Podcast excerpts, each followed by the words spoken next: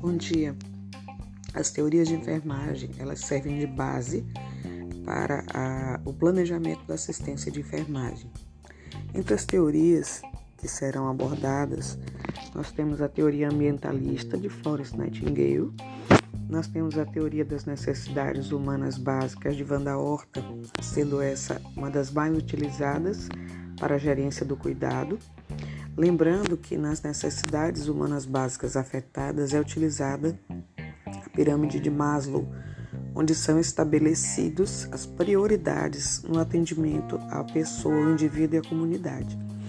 É importante também enfatizar o autocuidado, porque o grau de dependência do cliente, usuário, paciente deve ser cada vez menor quanto melhor for a qualidade da assistência.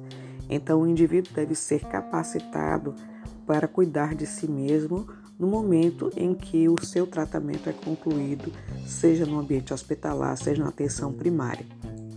É de fundamental importância também a compreensão de que as teorias elas vão nos auxiliar na, no planejamento dessa assistência de forma a identificar, aplicando as fases do processo de enfermagem, como uma ferramenta poderosa na gestão do cuidado.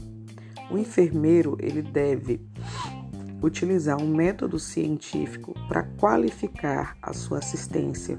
Uma assistência de qualidade implica numa redução do tempo de internação hospitalar, implica na segurança, no cuidado em saúde, hoje uma ferramenta eficaz e uma exigência dos órgãos governamentais e facilita a comunicação entre a equipe.